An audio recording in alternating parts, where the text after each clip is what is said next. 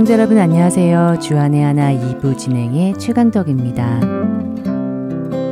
복음서를 읽다 보면 예수님의 공생의 시간이 3년 반밖에 되지 않았다는 사실이 믿기지 않을 정도로 예수님이 참 많은 일을 하셨다는 생각을 하게 됩니다.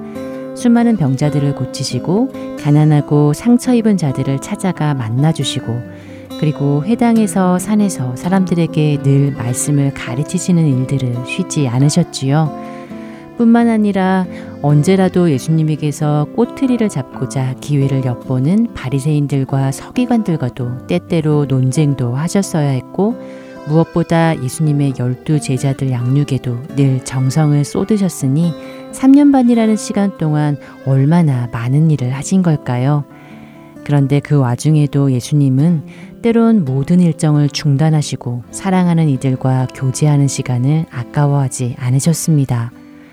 예수님이 사랑하시는 마르다와 그의 동생 마리아를 만나 교제하시기 위해 그녀들의 집을 기꺼이 방문해 주시기도 하셨지요. 바로 누가복음 10장에 우리가 잘 아는 이야기 마르다가 예수님을 자신의 집으로 영접했을 때를 기록하고 있습니다. 이 장면을 떠올려 보면 이런 내용일 텐데요. 예수님을 집으로 초대한 마르다는 이제 예수님과 제자들에게 음식을 대접하기 위해 정신없이 분주합니다. 그런데 반면 동생 마리아는 예수님 발치에 조용히 앉아 예수님의 말씀을 경청하고 있습니다. 언니 마르다는 그 귀한 분들을 대접하느라 정신없이 뛰어다니는데 동생은 언니를 도와주기는커녕 얄밉게도 예수님 발치에 앉아 말씀만 듣고 있으니 마르다는 결국 화가 치솟아 버립니다. 참다 못한 마리아는 급기야 예수님께로 가서 따지기 시작합니다. 누가복음 10장 40절에 이렇게 말이지요. 마르다는 준비하는 일이 많아 마음이 분주한지라 예수께 나아가 이르되 주여 내 동생이 나 혼자 일하게 두는 것을 생각하지 아니하시나이까 그를 명하사 나를 도와주라 하소서. 이 장면을 머릿속에 그려보면 우리 일상에서도 자주 일어나는 익숙한 장면이 아닌지 모르겠습니다. 사실 저는 마르다를 보면서 저의 모습을 보는 것 같아 얼굴이 뜨거워지는데요. 여러분들은 어떠신지요? 첫 찬양 함께 하신 후에 말씀 계속 나누도록 하겠습니다. Música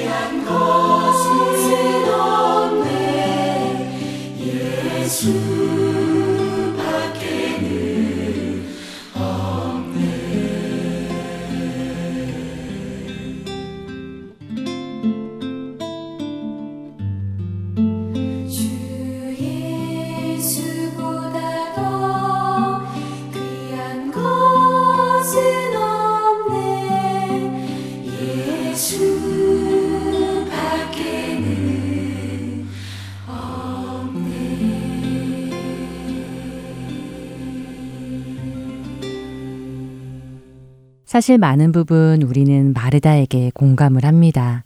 예수님을 자신의 집으로 모셨으니 얼마나 맛있는 음식을 대접하고 싶었겠습니까? 누구라도 상다리가 부러지게 음식을 준비해서 드리고 싶지 않았겠습니까? 그런데 문제는 마르다가 지금 가장 중요한 것을 놓치고 있다는 것이지요. 성경은 그녀가 마음이 분주하였다고 말합니다. 그리고 그녀가 염려하고 근심하고 있었다고 말입니다. 음식 준비로 마음이 산만해진 탓에 예수님께 집중하지 못한 마르다.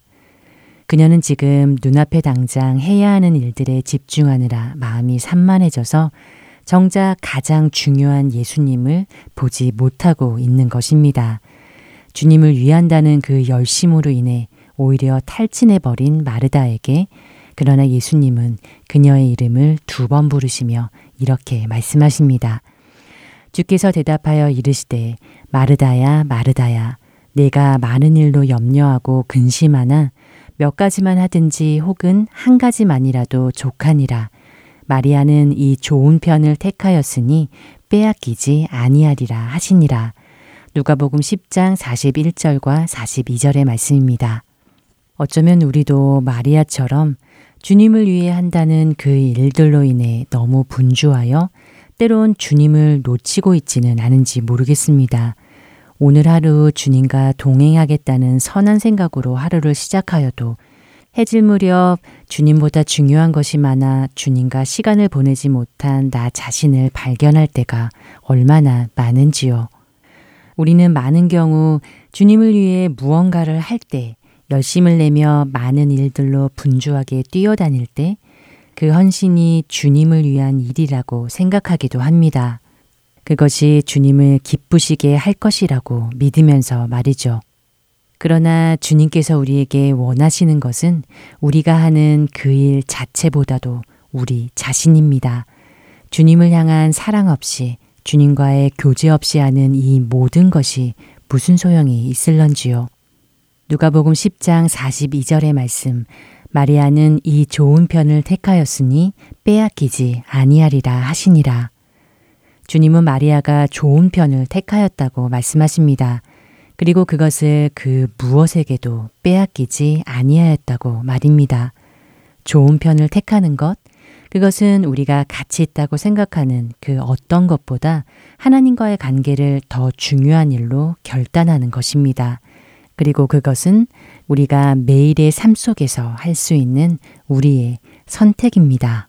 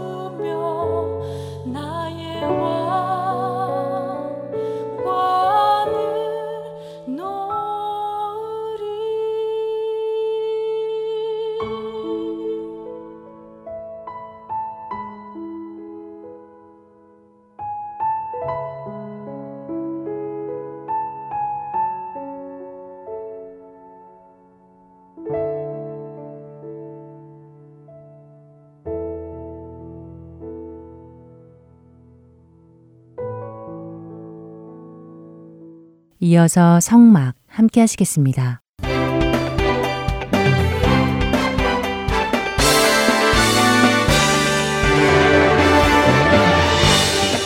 애청자 여러분 안녕하세요. 애청자 여러분들과 출애굽기를 통해 하나님을 만나던 성막을 함께 알아가는 프로그램 성막 진행의 민경훈입니다. 여러분 안녕하세요. 강승규입니다. 네, 지난 시간에는 출애굽기 25장 23절에서 40절까지를 보면서 진설병을 두는 상과 등잔대에 대해 알아보았습니다. 네, 우리 생명의 양식이신 참떡 예수님과 참 빛이신 예수님을 알아보았지요. 네, 그와 함께 우리도 주 안에서 비치기에 빛으로 살아가야 한다는 것도 생각해 보았지요. 네. 오늘 성막은 어떤 것을 알아볼까요? 예, 오늘은 휘장에 대해서 알아보려 합니다. 아, 휘장이요. 저는 휘장하면 예수님께서 돌아가셨을 때 위로부터 찢어진 휘장이 가장 먼저 떠오릅니다. 예, 그렇죠. 어, 바로 그 휘장을 오늘 함께 보도록 하려는데요. 먼저 휘장에는 두 종류의 휘장이 있습니다. 두 종류의 휘장이요? 네, 먼저 성소 안에서 성소와 지성소를 구분하는 문으로서의 휘장이 있었고요. 성소와 성소 바깥에 출입문 역할을 하는 휘장이 있었습니다. 아, 그러면 휘장이 문의 역할을 한 것이군요. 그렇죠. 휘장으로 구분을 하고 또 휘장을 통하여 들어오고 나가고 한 것입니다. 한국어로는 둘 다 휘장이라고 부르지만요. 영어는 두 휘장을 서로 다르게 부릅니다. 먼저 지성소와 성소를 구분하는 휘장은 베일이라고 하고요. 성소와 밖을 구분하는 휘장은 스크린이라고 합니다. 아, 베일과 스크린. 음. 어, 훨씬 이해하기 쉽네요. 그러니까 예수님께서 돌아가셨을 때 찢어진 휘장은 베일이지요. 그렇죠. 지성소와 성소를 구분하던 베일입니다. 자, 이 휘장을 만드는 재료와 설치에 관해서는 출애굽기 26장 1절부터 30절까지 자세히 설명이 됩니다. 이것은 여러분들께서 직접 읽어 보시도록 하시면 좋겠고요. 저희는 31절부터 보도록 하지요. 31절부터 읽어 볼까요? 네. 너는 청색, 자색, 홍색 실과 가늘게 꼰 배실로 짜서 휘장을 만들고 그 위에 그룹들을 정교하게 수 놓아서 금 갈고리를 네 기둥 위에 늘어뜨리되 그 네 기둥을 조각목으로 만들고 금으로 싸서 네 은 받침 위에 둘지며 그 휘장을 갈고리 아래에 늘어뜨린 후에 증거궤를 그 휘장 안에 들여 놓으라. 그 휘장이 너희를 위하여 성소와 지성소를 구분하리라. 너는 지성소에 있는 증거궤 위에 속죄소를 두고 그 휘장 바깥 북쪽에 상을 놓고 남쪽에 등잔대를 놓아 상과 마주하게 할지며 자 여기까지 읽죠. 말씀드렸던 대로 이 휘장은 지성소와 성소를 구분하는 데에 쓰였습니다. 하나님의 임재가 있는 이 지성소는 아무 때나 들어갈 수 있는 곳이 아니었죠. 네, 그랬죠. 1년에 한 번 대속죄일에 희생 제사를 지내기 위해 들어가던 곳 아니었나요? 맞습니다. 이 지성소는 영어로는 Holy of Holy라고 해서요. 거룩한 곳 중에 가장 거룩한 곳이라는 의미를 가지고 있습니다. 그만큼 구분된 곳이죠. 어, 그런데 흔히 지성소는 대제사장이 대속주일에 한 번 들어간다고 생각하는데요. 사실은 두 번 들어갑니다. 1년 중에 하루 대속제일에만 들어가는 것은 맞습니다. 근데 대속제일에 두 번을 들어가는 것이지요. 첫 번은 대제사장 자신의 죄를 속죄하기 위해서 피를 뿌리러 들어갑니다. 그리고 두 번째에 들어갈 때는 백성들의 죄를 위해 피를 뿌리러 들어가지요. 그렇군요. 한 번만 들어가는 것이 아니라 두 번을 들어가는군요. 그런데 왜 그렇게 따로따로 들어가지요? 한 번에 다 해도 되는 것 아닌가요? 예, 뭐 대제사장 역시 죄인이지요. 죄를 가지고 있는 사람은 다른 사람의 죄를 속해주는 중보자가 될 수 없습니다. 자기도 죄인인데요. 어떻게 하나님 앞에 나아갑니까? 자기 죄로 인해 죽을 수밖에 없는 존재입니다. 그렇기에 하나님께서 먼저 대제사장이 자신의 죄를 씻을 수 있도록 허락을 해 주십니다. 그렇게 자신의 죄가 하나님의 은혜로 또한 동물의 피로 죄 사함 받은 대제사장이 두 번째 깨끗한 상태로 들어가서 백성들의 죄를 대신해서 사해 주시기를 구하는 것이지요. 음, 그런 이유로 두 번 들어가는 것이었군요. 네.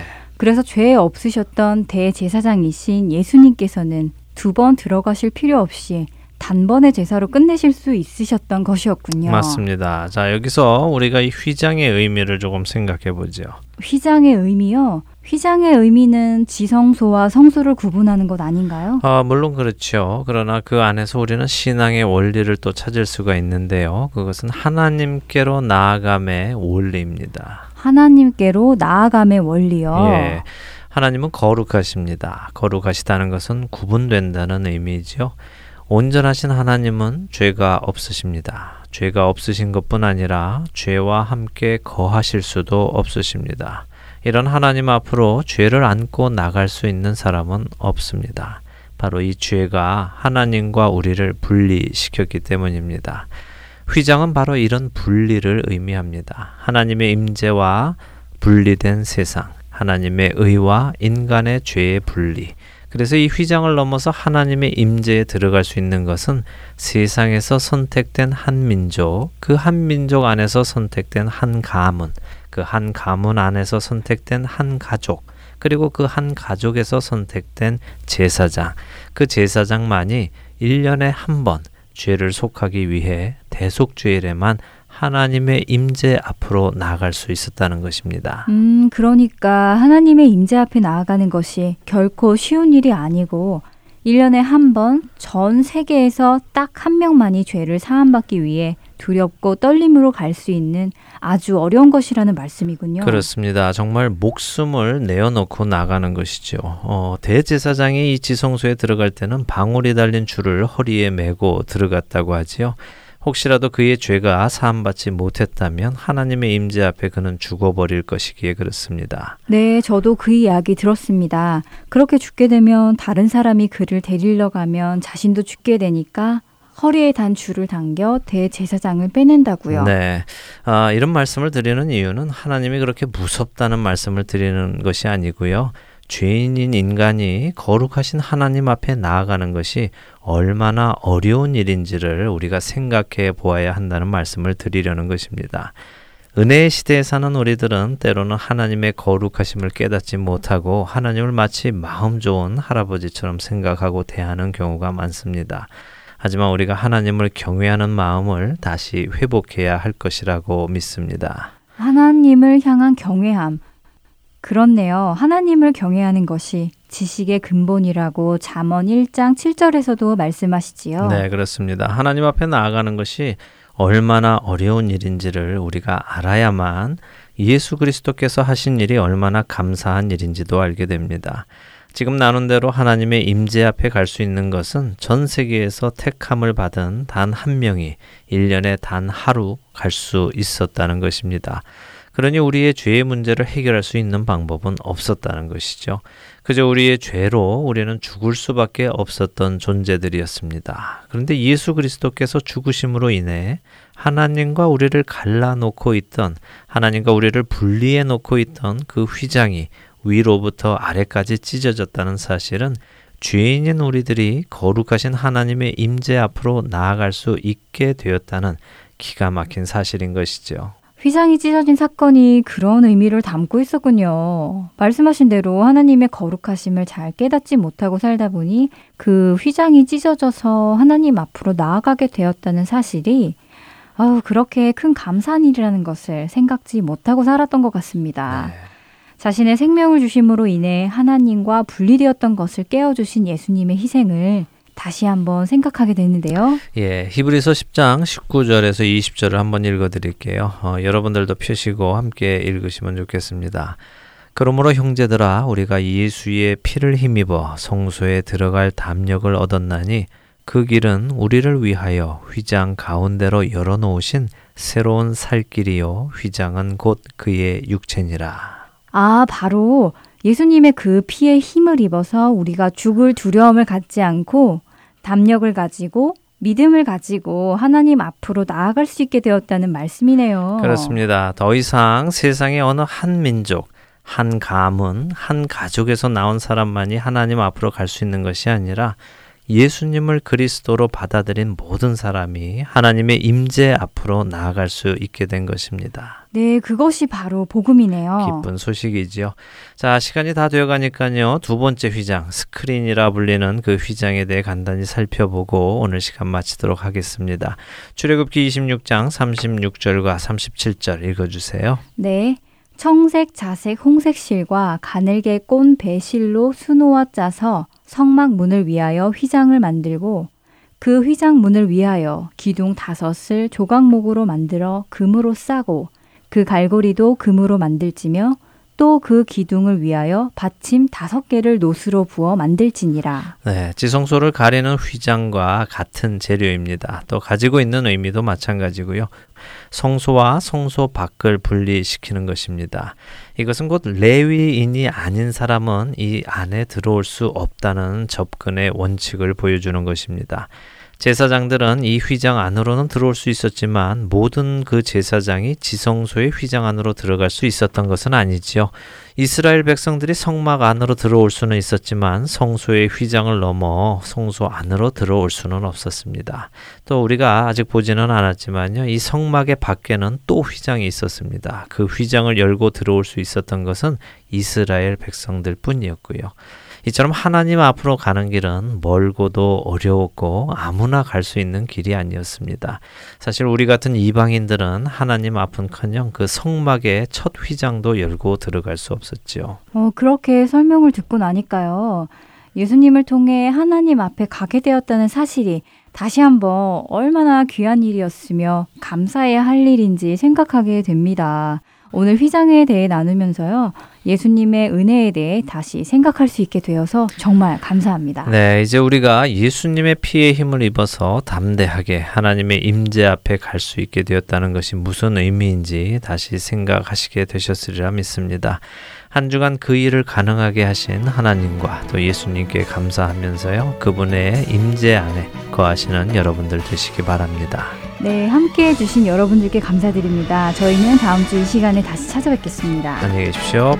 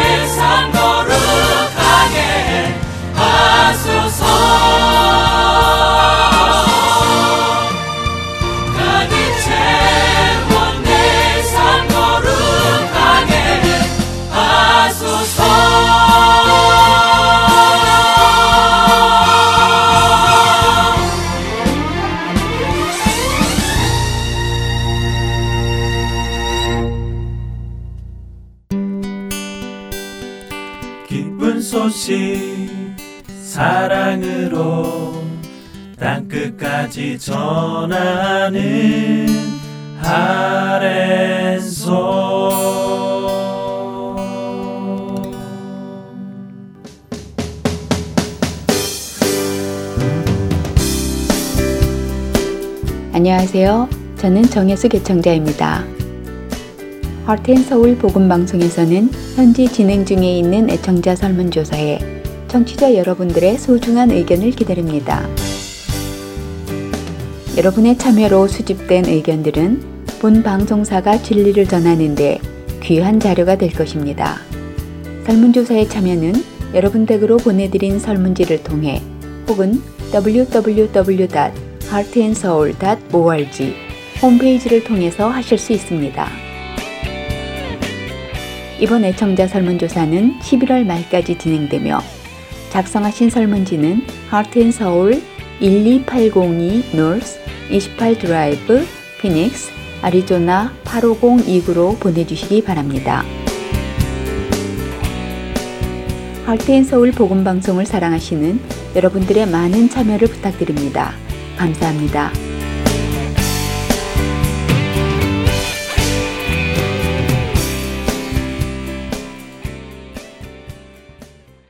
설교 말씀 함께 하시겠습니다.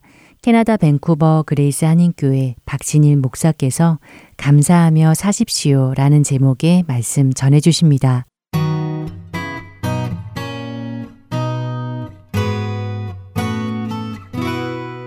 오늘 성경 말씀 잠언 16장 9절 한 절만 우리 다 같이 함께 읽겠습니다.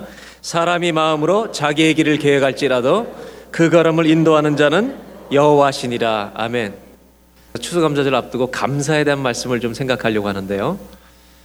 여러분은 오늘 지금 현재 내 상황이 어떻든지 관계없이 오늘도 하나님이 내 인생을, 우리 가정을 인도하고 계시다고 믿습니까? 그 아멘이 진짜이길 바랍니다. 예, 우리 정답은 쉽게 얘기하는데 정말로 내가 오늘 하나님이 나를 인도하신다고 내가 믿는가? 이걸 믿는다면 우리 인생은 참 많이 달라질 것 같아요. 저는 오늘 잠언 16장 9절을 통해서 어떤 사람이 감사할 수 있겠는가 하는 것을 좀 생각해 보려고 합니다. 16장 9절을 다시 보면 우리가 이 구절은 너무나 유명해서 거의 다 외우고 있는 말씀입니다. 사람이 마음으로 자기의 길을 계획할지라도 그 걸음을 인도하는 자는 여호와시니라. 이거는 우리가 거의 다 교회를 다니는 분들은 익히 아는 말씀입니다. 그리고 이 말씀을 붙들고 우리는 하나님이 내 인생을 인도해 줄 거라고 철석까지 믿고 또 살아가고 있습니다.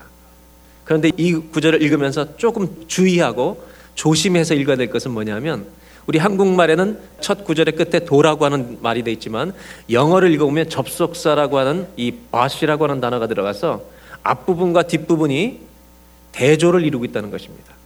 오늘 성경은 우리가 이 본문을 해석할 때 기독교 내에서도 두 가지 해석이 있습니다. 우리가 우리의 길을 계획하고 갈 때 하나님이 축복하시고 인도하시고 그 길이 확실 하다고 확정해 주신다는 의미로 이 말씀을 해석해 왔던 한 부류도 있고 또 하나는 이 말씀 안에는 영어 성경에 있는 것처럼 이 접속사 but이라고 하는 단어가 들어가서 그러나라고 하는 것이 들어가서 우리가 우리의 마음대로 길을 계획하고 간다 할지라도 하나님이 이 길을 다른 데로 결정할 수 있다는 뜻으로도 해석해 왔다는 것입니다. 그래서 16장 9절은 사실은 우리가 하나님이 내 길을 축복하신다는 말로 해석해도 맞는 말이지만 또 한 가지 잊지 말아야 될 것은 내가 아무리 내 길을 계획하고 갈 때도 하나님은 다른 길로 인도하실 때가 있다는 것을 잊지 말라는 것입니다. 그때는 언제냐? 하나님이 원치 않은 길로 갈 때는 하나님은 우리 길을 글로 인도하시지 않는다는 거예요. 그래서 이러한 의미로 이 성경을 해석하는 것도 우리는 조심스럽게 잊지 말아야 된다는 것입니다.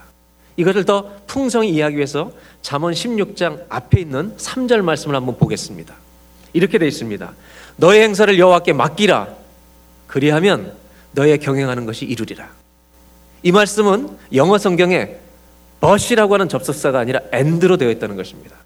이 말은 내가 모든 일들마다 whatever you do 내가 모든 것을 할 때마다 하나님께 맡기고 하나님 원하신 대 하려고 하면 your plans will succeed라고 되어 있어요.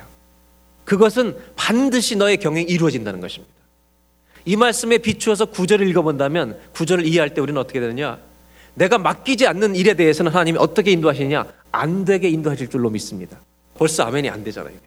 이 말씀은 3절의 말씀은 모든 하는 일마다 하나님이 원하시는 것인지 하나님께 맡기고 너의 행사를 계획하고 이루어 나가면 너의 플랜 경영이 이루어진다는 거예요.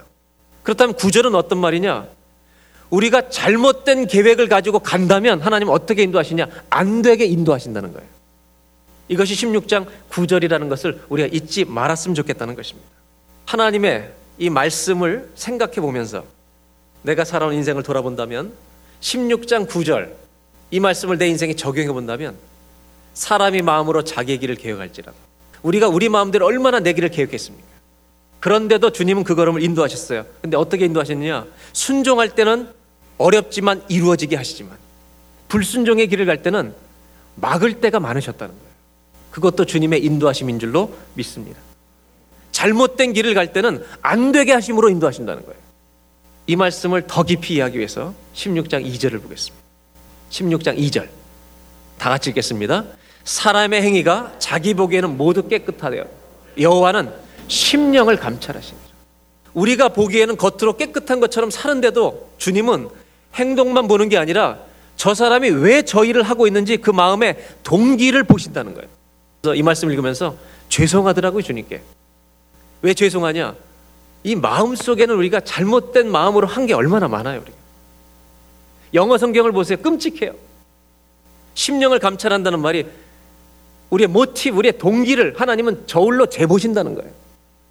내가 지금까지 살아왔던 삶의 행동의 모든 동기들을 주님이 재보시면 우리를 지금처럼 축복해야 맞습니까? 전 이 말씀 읽어서 죄송해요. 왜? 내 동기를 살펴보면 이렇게 인도함 받을 사람이 아니에요. 그런데도 주님은 포기하지 않고 우리를 어떻게든 하나님의 자녀들을 인도하시려고 지금까지 버리지 않고 이끌어 오셨다면 감사하고 살아야죠. 제가 이번에 올 때 LA에 도착했거든요. 아내와 함께 LA에 한국에서 오후 3시에 비행기를 타고 한 11시간 걸리니까 거의 잠이 안 오더라고요. 꼬박 11시간 깨서 아내랑 대화하고 영화 보고 이러고 뭐 얘기하다 왔어요. 책 보고 이러다 왔는데 도착하니까 아침 9시 반에 LA에 여기랑 시차가 똑같잖아요. 피곤하죠. 그래서 11시쯤 나와가지고 이제 숙소에 가서 짐 풀어놓고 그래 조금 쉬어야 될 것 같아서 점심 먹으러 가자. 그래서 LA에 잘 알지도 못한 동네이기 때문에 물어봐서 한국 식당을 갔어요.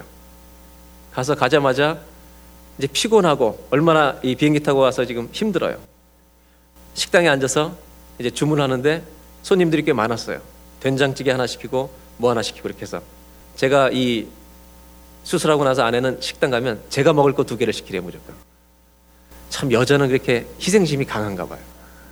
모든 여자가 그런지 모르겠지만 하여튼 밥을 먹으려고 하는데 주문을 이제 하잖아요. 그래서 반찬을 먼저 싹 갖다 주는데 반찬을 진짜 많이 갖다 주더라고요. 그래서 일단 기도부터 했어요. 반찬부터 먹으려고. 주님 감사합니다. 반찬이 많으니까 이제 반찬을 먹는데 제 옆에 손님이 한 분 남자분이 한 명 왔어요. 그리고서 이제 그런가 보다 우리가 먹고 있는데 저 사람한테 반찬 갖다 주고 그 다음에 조금 있다가 이제 된장찌개가 나오는데 다른 아주머니가 나오더니 굉장히 망설여요. 누구를 먼저 줘야 할지. 그러면서 이 아주머니가 저분이 먼저 온 것 같다는 거예요. 분명히 우리가 먼저 왔는데 지금 제가 배고픈 상태예요. 피곤해요. 혹시 모르니까 누가 먼저 오셨어요 그러더라고요. 누가 먼저 왔어요? 제가 뭐라고 대답해야 돼요? 정직하게 대답해야 되죠. 진실하게. 저희가 먼저 왔습니다라고 여기서 끝나면 좋겠는데 저희가 먼저 왔고 주문을 제가 먼저 했습니다. 그렇게 하니까 옆에 있던 남자분이 저분 먼저 드리래요. 된장찌개 딱 왔는데 그 온 순간 마음이 불편하기 시작한 거예요. 내가 목사 맞아 이거? 내가 교인 맞아? 얼마나 비참한지. 밥을 반 공기도 못 먹었어요. 빨리 가자 여보. 빨리 가. 저 사람 내가 기도하는 걸 못 받기 망정이지. 반찬 놓고 기도한 다음에 왔으니까. 얼마나 창피하지. 저분 혹시 내 부흥회 때 갔던 교회 교인 아닌가 막 별 걱정이 다 드는 거예요. 여러분, 제가 이렇게 좀 피곤해 보니까 음식 하나 양보를 못해. 여러분 정의가 중요해요. 그 먼저 드시라 그러면 좀 어때? 직장 생활 하는 분 같은데. 그 말이 안 나오는 거. 그리고 누가 먼저 왔냐고 물어봤지 누가 먼저 시켰냐고 물어봤어요 아줌마가. 이런 제 소행을 보고 주님이 지금까지 소행대로 갚으셨다면 생존하는 것도 감사지. 심령을 감찰하신대. 심령을. 우리 마음을 감찰하신대요, 주님이. 저는 16장 9절을 읽으면서 감사하는 마음이 솟아나왔어요. 왜 솟아나왔느냐? 사람이 마음으로 자기 길을 계획할지라도 정말 불순종의 길을 많이 갔다 할지라도 그 나쁜 마음, 악한 마음, 교만한 마음 그런 태도를 가지고 지금까지 살아왔다 할지라도 포기하지 않고 어떻게든지 인도하시려고 애쓰시는 주님. 그 16장 9절을 보면서 버리지 않으시려는 주님의 마음. 감사가 되는 거예요, 감사. 한번 따라 하실까요? 오늘 요만큼만도 성은이 만극하옵나이다. 내가 살아온 소행을 내 마음의 동기를 살펴본다면 내가 오늘 요 자리에 있는 것만큼만도 감지덕지예요, 진짜. 여러분 대답하실 필요 없어요. 그 소리 내서 그냥 작게 대답하시든지 속으로 진실하게 대답하세요. 오늘 내가 처하고 있는 현재 내 상황에 대해서 감사하십니다. 감사와 불평의 차이는 뭐냐? 뭐가 중심이냐에 따라 달라지는 거예요. 감사는 하나님이 나를 인도하고 계시다는 것을 믿을 때 감사가 돼요. 그러니까 감사는 뭐에 중심이 있느냐? 하나님이 나를 인도하신다는데 focusing이 있는 거예요. 중심이 거기 있는 거예요. 불평은 뭐냐? 내 뜻이 중심이 된 불평이에요. 내 뜻대로 안 되는 게 문제인 거예요. 그래서 하나님에 대해서도 불평하는 거예요. 내가 오늘 처하고 있는 이 상황, 살고 있는 자리, 비즈니스, 자녀의 문제, 모든 환경, 내 재정 상태까지 감사할 수 있냐 이거예요. 요나가 니느웨로 가라는 명령을 받고 다시스로 도망갔어요. 근데 하나님 풍랑을 일으키셨어요. 하나님 인도하시는 거예요, 아니에요? 인도하시는 거죠. 어떻게 인도하시냐? 하나님이 원하지 않는 길로 가는 것을 가로막으면서 인도하신다는 거예요. 그렇다면 여러분 잘 대답하세요. 요나가 하나님 원치 않는 길로 가는데 풍랑을 만났다면 감사해야 돼, 불평해야 돼요. 오늘 우리 가운데 하나님이 원하지 않는 길로 가기 때문에 오는 풍랑이 있다면 그것도 감사하시기 바래요. 그게 인도하신다는 말이죠. 저는 그래서 오늘 어떤 사람이 감사할 수 있겠냐? 오늘 세 가지만 딱 말씀을 나누려고 해요. 저는 첫 번째로 이런 사람이 감사한다고 생각해요.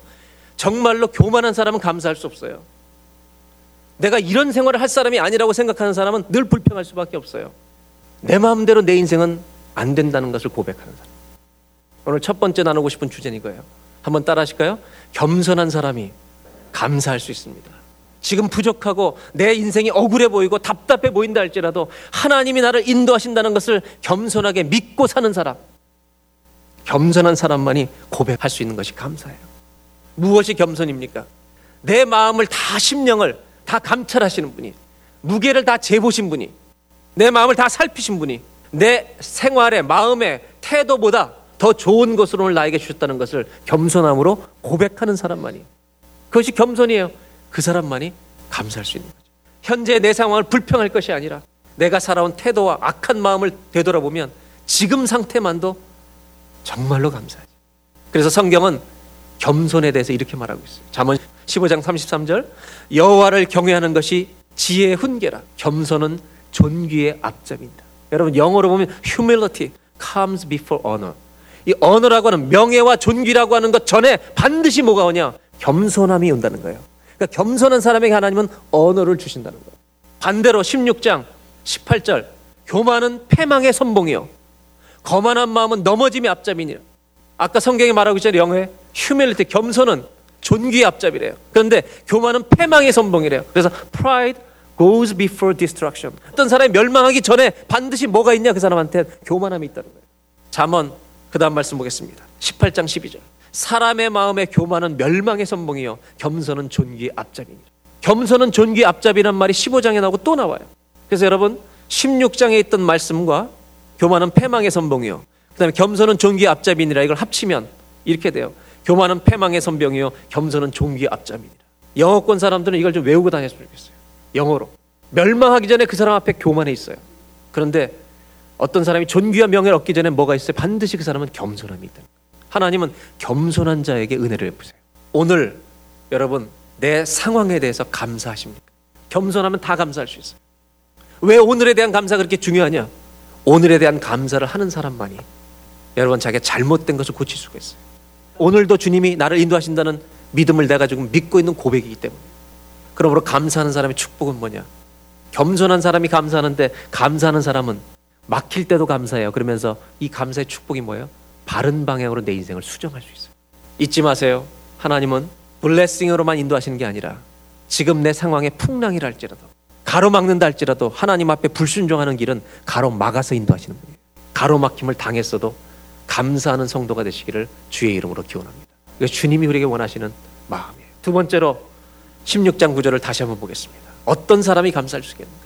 이 구절은 우리의 오늘 과거와 현재에 해당되는 말만이 아니라 미래에도 인도하신다는 것을 우리는 다 믿습니다. 이 인도하심은 미래에도 계속될 거예요.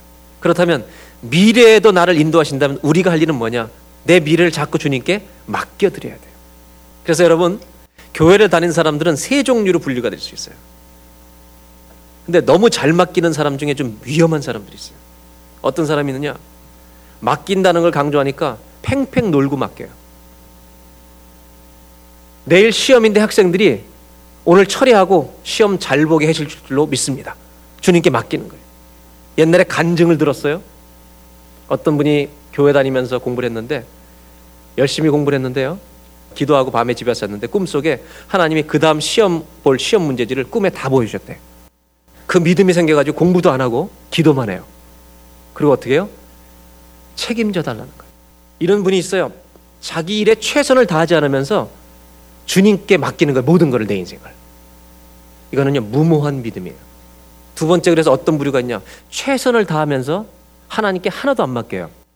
왜? 내가 하도 잘하기 때문에. 그래서 이런 사람은 주님이 방해만 안 해주시면 좋겠어요. 이런 두 번째 부류가 있어요.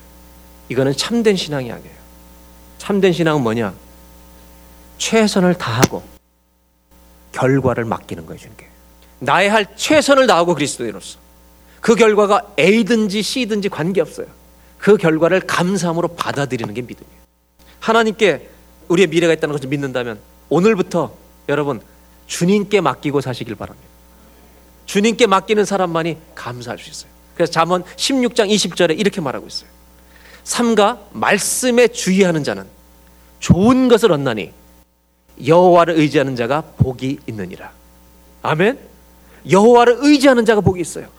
어떤 사람이 감사할 수 있느냐 미래에 대해서 오늘 두 번째로 나누고 싶은 게 있어요. 여호와를 의지하는 사람이 감사할 수 있습니다. 여러분 우리는 미래에 대해서도 감사할 수 있어요. 여자분들만 따라하시죠. 하나님, 내 남편으로 인하여 내일 감사합니다. 내일, 내일. 오늘은 아니지만 미래에 대해서 감사할 수 있다는 거예요. 여호와를 의지하는 사람은 미래를 감사할 수 있어요. 많은 사람들이 감사를 못하는 이유는요. 사람을 의지하기 때문이에요. 여자들이 남편을 의지하고 자식 의지하면 감사가 안 됩니다. 남자분들 아내 치맛자락만 붙들고 의지하고 있다가 큰일 납니다. 남자분들만 따라 하실까요? 하나님, 오늘부터 주님만 의지하겠나이다. 내 아내는 절대 소망이 아닙니다. 그런 눈으로 아내를 봐주면 날마다 이쁘죠. 근데 요즘 같이 어려운 때 여자들 보면 야 남의 여자들은 영어도 잘하고 돈도 잘 버는데 너 뭐 하고 있냐 집에서 서로가 힘든 거예요. 그래서 성경에 예수님이 요한복음 5장에 행하신 기적 가운데 38년 된 병자를 고쳐주세요. 베데스다 연못가에서 이 사람은 관심이 사람의 연못밖에 없어요. 천사가 물을 동하고 나면 한 명만 선착순을 딱 들어가서 낳는 연못이에요. 예수님이 왔어요. 오셔서 예수님 오셨는데도 관심이 없어요. 예수님이 똑같은 사람이니까 자기 눈에는 너 뭐 해주기 원하냐 그랬더니 이 사람이 하는 얘기가 뭐 해주기 원하냐는 들리지도 않아요. 내가 저 물에 들어가려고 할 때 나를 넣어주는 놈도 하나 없고 나보다 다른 놈이 먼저 들어갑니다. 그러니까 여러분 이 사람은 누구를 의지하냐? 나를 넣어줄 사람을 찾고 있는 거예요. 그때 예수님 뭐라고 말씀하세요? 너 자리를 들고 일어나 걸어 여기서. 무슨 말이에요? 저는 이, 이걸 보면서 이런 생각을 해요. 병 고침보다 더 중요한 메시지가 있어요. 하나님은 우리가 38년 동안 사람만 의지하고 사는 인생을 원치 않으신다는 거예요. 한나는 첩이 들어와서 그렇게 괴롭히는 인생을 살았는데 한나는 사람만 보지 않았어요. 여호와를 의지하는 사람은 반드시 세 가지를 해요. 여호와를 의지하는 사람은 인생에 고통이 오고 힘든 일이 올 때 반드시 세 가지를 해요. 첫 번째가 뭐라냐? 하나님께 부르짖을 줄로 믿습니다. 한나는 기도하잖아요. 부르짖어요. 사람만 바라보고 있지 않아요. 분인나만 쳐다보고 있지 않아요. 자기 남편 엘가나만 쳐다보고 있지 않아요. 엘가나만 보면 한숨만 나오지. 분인나만 보면 시기가 그냥 가슴에서 치밀어 오르지. 여호와를 의지하는 자는 첫째로 여호와께 가서 부르짖을 줄로 믿습니다. 첫 번째 기도해요. 두 번째 어떻게 해요? 상황을 accept 해 버려요. 받아들여요. 하나님 내가 이 십자가를 지겠나이다. 세 번째 여호와를 의지하는 사람은요. 마음이 바뀌어 버려요. 심령을 바꿔요. 누가 바꾸냐? 기도했기 때문에 하나님이 바꿔 주실 줄로 믿습니다. 그래서 여러분 여호와를 의지하는 자는 감사할 수 있어요. 이미 일어난 일에 대해서 탄식만 하고 38년 살지 말라는 거예요. 받아들여요. 그래서 여호와를 의지하는 자는요 언제나 새 출발할 줄로 믿습니다. 오늘도 새 출발할 수 있어요. 오늘 이 예배 때 답답하고 억울한 심정을 가지고 온 분이 있다면 여호와를 의지하세요. 하나님이 우리의 소망이신데. 그래서 여러분 이 여호와를 의지하면서 감사하는 사람에게 주시는 또 하나의 블레싱 뭐냐? 평안이 임할 줄로 믿습니다. 한나는 평안을 가지고 살았어요 인생을. 이것이 여호와를 의지하고 감사하는 자에게 임하시는 축복이에요. 그래서 여러분 사람 의지하는 불평의 사람과 하나님 의지하는 감사의 사람의 차이는 뭐냐? 사람 의지하는 사람은 이 땅에서 보는 게 지평선밖에 없어요. 수평선. 내 옆에 있는 사람밖에 안 보여. 그러나 여호와를 의지하는 사람은 응답이 위에서부터 임할 줄로 믿습니다. 하나님을 바라보기 때문에. 잠언 16장 9절 한 번 더 보겠습니다. 사람이 마음으로 자기의 길을 계획할지라도 걸음을 인도하는 자는 하나님이 저는 이 말씀 보면서 우리를 언제까지 인도하실까 생각해 봤어요. 여러분 하나님 우리 언제까지 인도하실까요? 죽을 때까지. 하나님은 죽을 때까지 인도하실 줄로 믿습니다. 그런데 죽음은 모든 사람에게 평등하잖아요. 그렇죠? 죽음 앞에 자유로운 사람이 없어요. 성경에 말하고 있죠. 사람이 죽는 것은 정한이 있죠. 한 번 죽는 것은 정한이 있죠. 그래서 우리는 죽는 날까지 호흡 마치는 날까지 심지어 내가 죽는 방법도 주님이 결정하실 거예요. 어떤 사람은 30세, 어떤 사람은 80세. 죽음도 인도하실 것을 믿습니까? 그렇다면 저는 이 말씀을 묵상하면서 어디까지 인도하실까? 모든 사람이 죽어야 죽는 날까지 인도하세요. 그런데 예수를 믿는 자에게 여러분 예수의 보혈로 죄상을 받은 우리들은 죽음을 넘어 부활의 신앙을 가진 우리들은 천국까지 인도해 줄 줄로 믿습니다. 천국까지 인도하시는 거예요, 주님은. 여러분 그걸 믿으세요? 천국까지 인도하신다. 우리에게는 주님 앞에서 부활의 신앙을 갖고 있는 거예요. 우리의 걸음을 정하시는 분. 하나님께서 우리의 인생을 인도하시는데 죽는 날까지가 아니라 죽음 다음에도 우리를 천국의 영원한 소망의 나라로 인도하시는 그분이 우리 하나님이시라. 이 땅에서 살다 보면 여기 모인 모든 분들도 마찬가지인데요. 한 사람 한 사람 전부 다 인생에 사연이 있습니다.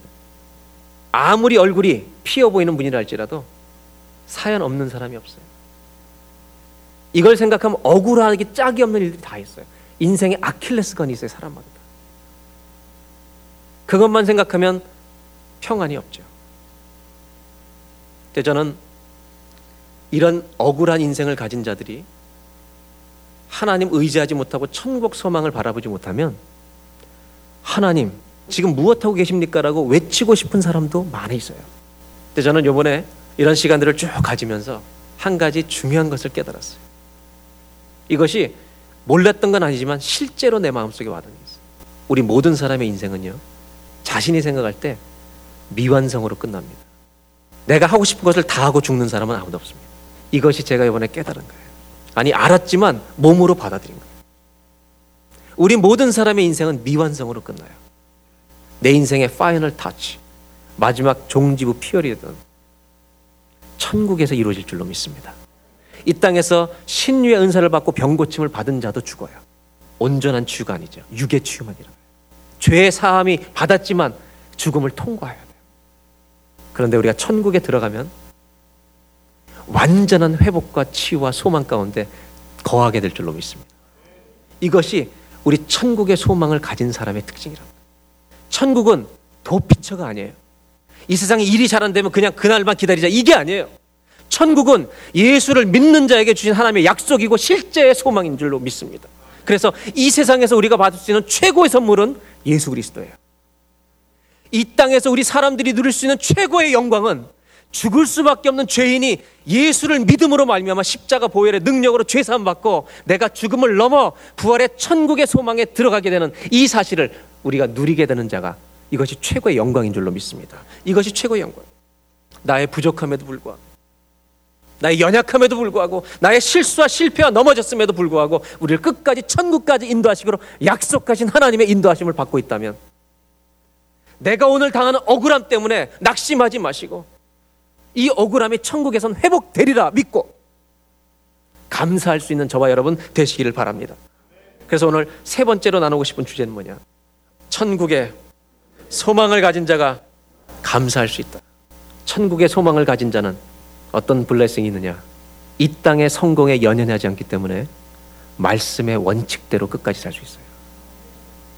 근데 TV를 보니까 참 답답하더라고요. 코미디를 보니까 답답하고 무슨 토크쇼를 보니까 답답하고. 가치가 없어요 가치가. 기준이 없는 거예요. 철학이 없는 거예요.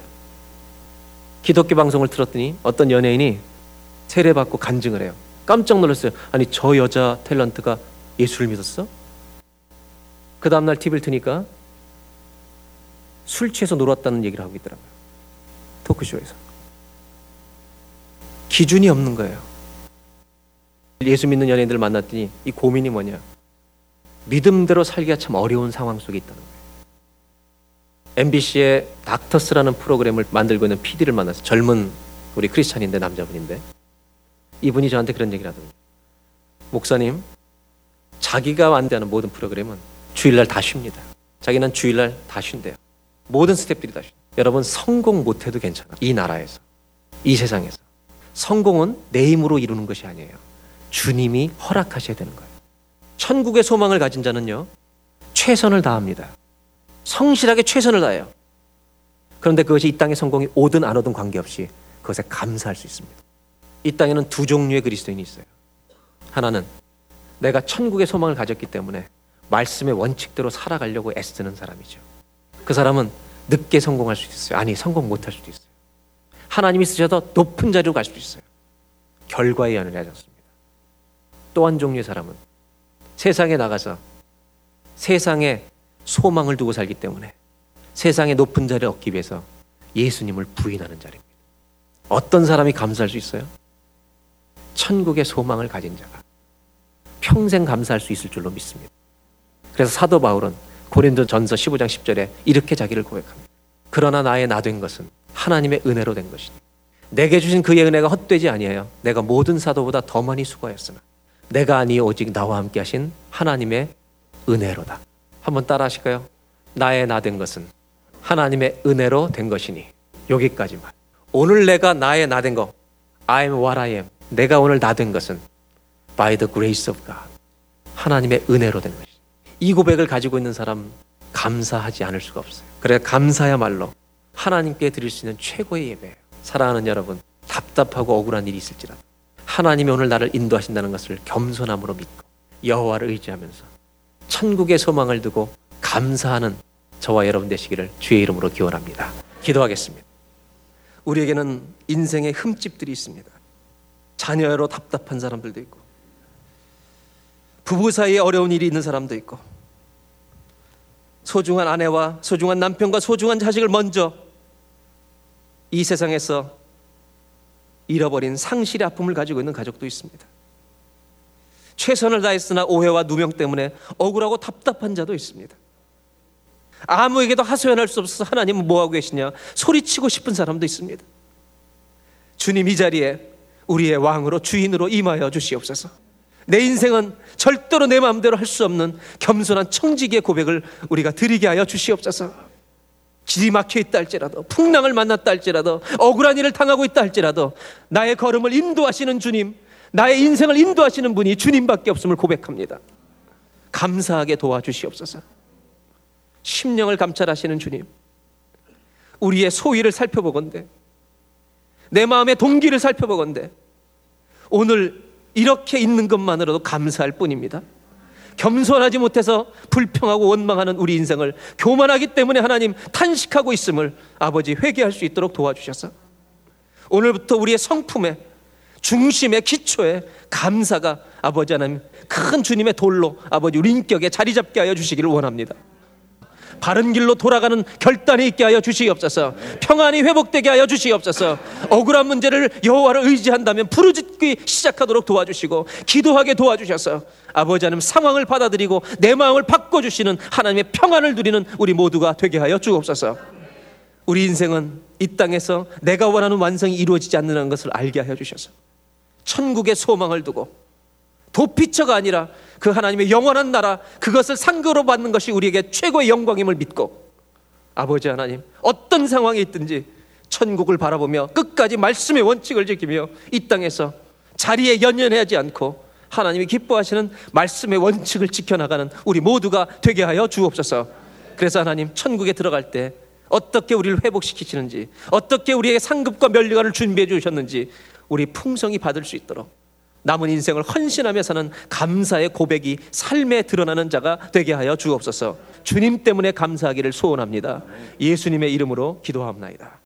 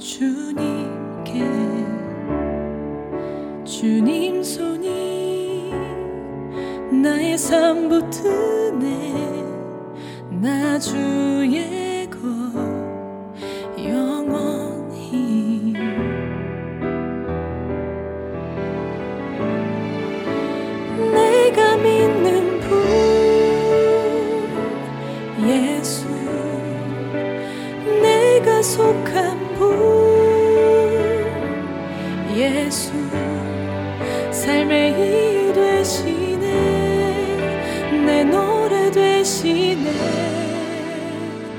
모든 길을